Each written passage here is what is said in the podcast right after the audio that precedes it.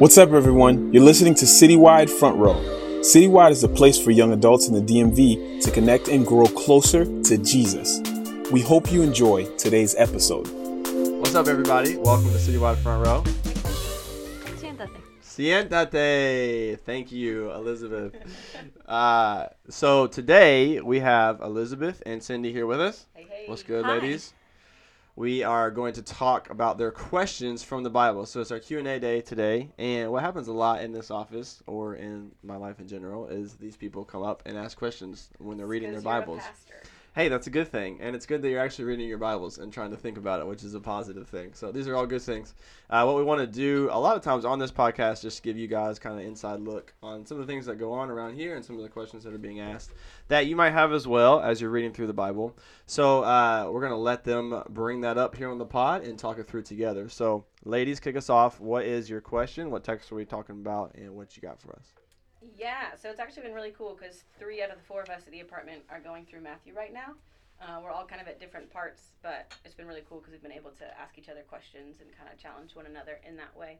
Um, but I was reading in Matthew 17 the other day, and at the end of the chapter, uh, I was reading, I'll read it to you in a second, um, but I had a question about it. Um, so starting in verse 24 of Matthew 17, it says, When they came to Capernaum, those who collected the two drachma tax came to Peter and said, Does your teacher not pay the two drachma tax? He said, Yes. And when he came into the house, Jesus spoke to him first, saying, What do you think, Simon? From whom do the kings of the earth collect customs or poll tax? From their sons or from strangers? When Peter said, From strangers, Jesus said to him, Then the sons are exempt. However, so that we do not offend them, go to the sea and throw in a hook, and take the first fish that comes up. And when you open its mouth, you will find a shekel. Take that and give it to them for me and you.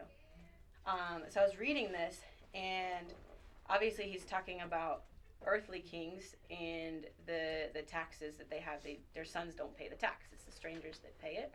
Um, and so Christ was kind of was saying, you know, I'm I'm the son of the king, so I don't necessarily have to pay this tax. But then he says, you know, however, so that we do not offend them, go into the sea. So the question that I posed in this passage is, why is Jesus so extra? So extra. this is my favorite question. They walked in the office and said, "Why is Jesus so extra?" because it's true Extra though, because it's it's He's he. I'm extra. sure he had money in his pocket. Why not take money out of his pocket and pay the tax that way? Uh, instead, Or he could have made it magically appear in his pocket. He could have done that way. too, uh, which would have been showing his power. Um, So the question was, why did he do it this weird way? yes. What was the what was the I guess significance of the fish um, in that passage? And part of the larger question is, why does Jesus do all these weird things all the time? Yeah, sure. Why is he so extra everywhere? Super extra.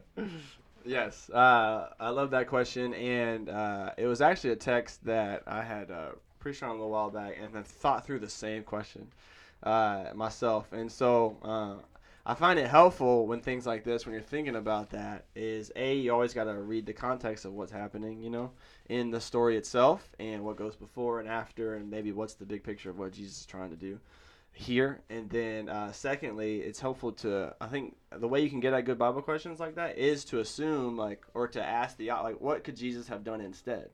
Well, he could have just handed him the coin.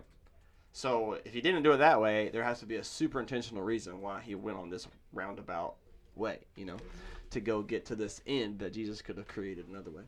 So why did Jesus do it that way? So super purposeful on Jesus' part. So we certainly need to answer that question. I think one of the things that we had talked about was when you look at the context, uh, if you're starting, let's say in chapter 17 with the transfiguration, you got Peter, James, and John. And then Peter is present with the other disciples in the very next story where Jesus heals the boy. And Jesus' problem with the disciples at that point is that they lack Faith, right? So he's saying, "Hey, disciples, uh, you jokers, you know, you could have you could have done this if you had faith." And so now you see, okay, he transfigures himself. He gives Peter an inside look into who he is. And then Peter's present, and apparently Peter and the other ones don't have enough faith to heal the boy, even though he just saw Jesus transfigured. And then Jesus does this little quick thing on his death and resurrection, same where he's going. And then he has this weird story about the tax. And so part of the thing that I was processing and thinking through was Peter's the one involved in all these stories so far. Transfiguration, the the boy with the demon, and now this temple tax. And Peter's the only one involved, supposedly, in this temple tax story. It's a personal conversation with Peter and, and Jesus. And so uh, it seems to be that Jesus is, is operating in a way to help increase Peter's faith.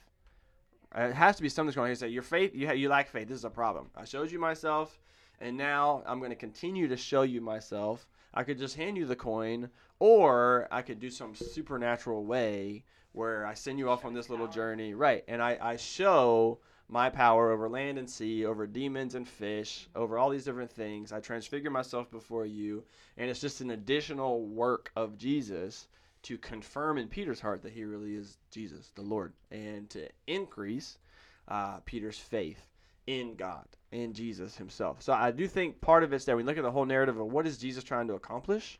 He's revealing himself time and time again and showing his authority over all things, and particularly working in Peter's heart to help him uh, with the type of faith that Jesus, you know, ultimately wants from Peter.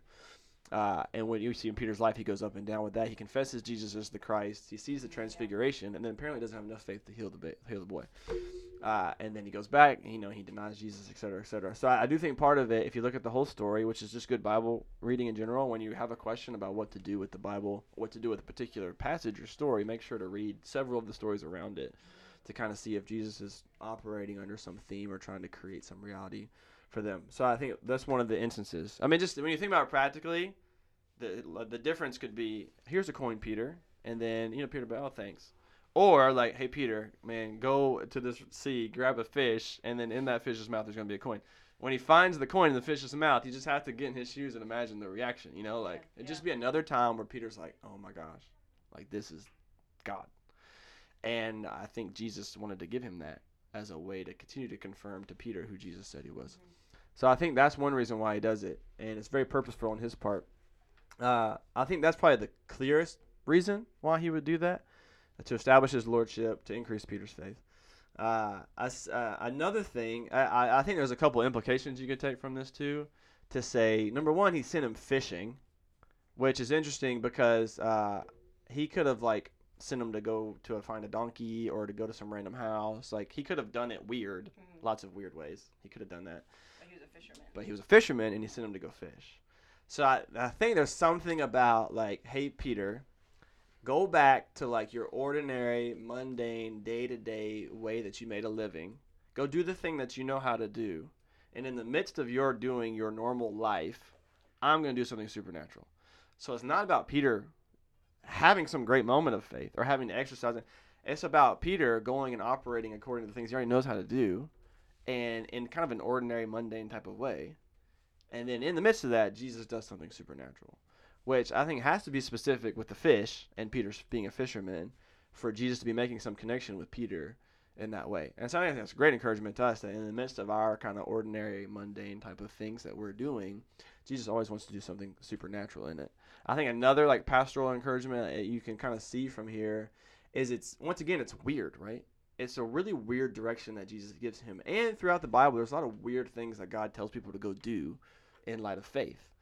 And so he tells Peter to go do this.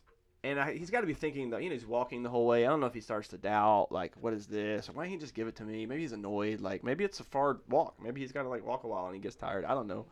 But whether he gets annoyed, impatient, whether he starts to doubt, I think it's an, an encouragement to us that sometimes God has a great purpose in sending us on these kind of winding paths when we would prefer a straight shot, you know? Hey, just give me the coin. Then you make your point, you know? That's what we want in prayer all the time, right? Just give just make your point, give me the coin, give me a straight shot. And Jesus is like, no, I want you to go here, here, and there, and this weird thing's gonna happen, and then come back, and then do that. And so I, I think we, we learn a lot about how Jesus disciples people and how he operates with Peter to grow him to be more like Jesus, and how he does the same with us. Instead of just giving us the coin, he sends us on this winding path that ultimately has a greater outcome. Than than the other way. And so I think all those things could be happening in Peter's life that Jesus is getting at. Uh, probably the greatest one being the faith issue. So, but I, I that would be my my take on it as I was reading through it. Do you guys have any other thoughts as you kind of process that? Well, I was just thinking as as you're talking and I'm processing this. You know, I, I talked to some people um, before this to try to get their input on it. Um, 'cause You talked to people before me. Yes, Yeah. because I called We, you. and we you didn't talked answer your about phone. it before. That's true. You did. Trevor. That's right. That's right. You did. Um, yeah, but so I was just. I was to playing in the snow with my children. Oh, there you go. That's, I guess that's. So good forgive excuse. me. Yeah, yeah, yeah. um, but just I like talking to other people and getting their perspectives, and a lot of them had said and kind of catered to the idea of, well, anyone can pull a coin out of their pocket, Yeah. but how many people can make a coin come out of a fish? And as you're even talking now, and I'm processing it, it's like the the idea that Peter was a fisherman was a point that Liz had brought up when we were talking about it. Um, and it is like it's something he does every day Right. like you were talking about the mundane tasks and how much more of a sign of the Lord's glory and power is that for in our mundane day-to-day tasks for him to reveal himself in such a way Totally. because if you had like your example with the donkey Right. like if he had say go to a donkey and in the bag or in his mouth you know you'll Sure. find a coin he's going to be like oh okay well maybe that's just a coincidence i don't know maybe It's donkeys weird, coins right? in their mouth but for something that something that he's so familiar with like Yeah, he's pulled a million fish out of the sea, yes, right? and now. I, I, I don't want to guarantee, but I, I doubt he's ever. You ever pulled a coin out? Yeah, I would. That's probably a pretty strong maybe- maybe assumption Jonah to say no. one, but hey, that's right. Uh, but yeah, just it kind of highlights the the power and kind of the, I mean the Lord even guiding him in that of this is what you do every day, but watch what I'm going to do now. Yeah, in the midst of that. And I even feel like sometimes in my own life, I can get so caught up in the mundane day to day. Here's what I do: I get up, I go to the gym, I eat breakfast, I take a shower, I go, you know, and it's like- Sure. but then having conversations even during that time around the Lord, um, even just with the roommates too, or people at the gym, whatever it is, it's Mm. kind of the Lord's um, provision and Hmm. experience of His power in that. Awesome. Well, thank you guys for joining us today, and for all your input, Elizabeth. We appreciate that. Um, I was gonna say something. okay, fire away. Um, no, I was just I, I was thinking about what what you were saying how God wants to use like daily things, like the things in our daily life to reveal that He is God. And I I personally so often am so quick to just like look at the daily thing and forget that God is still working in whatever situation it is. God is using it to be like, hey, I I am God and I'm powerful. Yeah. Um, and I remember like one of the things that I heard recently that it was very encouraging. It was like your guys' story, like with um, uh, well, with Jay, like there, there that can be a very like normal thing for a lot of people to go through foster care, but like really seeing and while talking to Kristen or just listening to you while you're on Thursdays, like how God has shown so much of Himself th- to Through you that, sure, guys yeah. and through that. And I, that's that was just what I was thinking. Yeah. No, yeah, it's good. And with the the day, you know, we're just having that conversation about signs and wonders and like supernatural things, and why do we sometimes not see what they saw in the New Testament? Uh, and there's a lot of things to say about that, but I think one of the things is to not take for granted the supernatural work in our un- ordinary life. Yeah. To not seek so much for some crazy experience that we miss God doing these things in the midst of our day to day lives. So, very good. With the Holy Spirit. Yeah, yeah, we get to walk with the Spirit. So, all right, well, I appreciate y'all's time today. I'm sure we will do this again soon. But I encourage this type of Bible reading, guys, out there. As you're reading through the Bible, really think about why is Jesus doing things. Don't just like read and be like, oh, that's what he did. Like, ask questions about it. You're gonna find a lot of encouragement uh, as you dig deep into every little story in the Bible. So I encourage that. Thank you guys for being a good example for that. And we hope y'all are helped and encouraged today. As always, send in your questions to us at citydc at mcleanbible.org uh, or shoot us a DM on Instagram or whatever it might be. And we would love to answer your questions about the Bible or anything really. So we hope this is helpful. I hope y'all have a great day. Remember follow us on We Are Citywide on Instagram or Citywide DC on Facebook to learn more about the ministry. All right, y'all have a good one. Peace.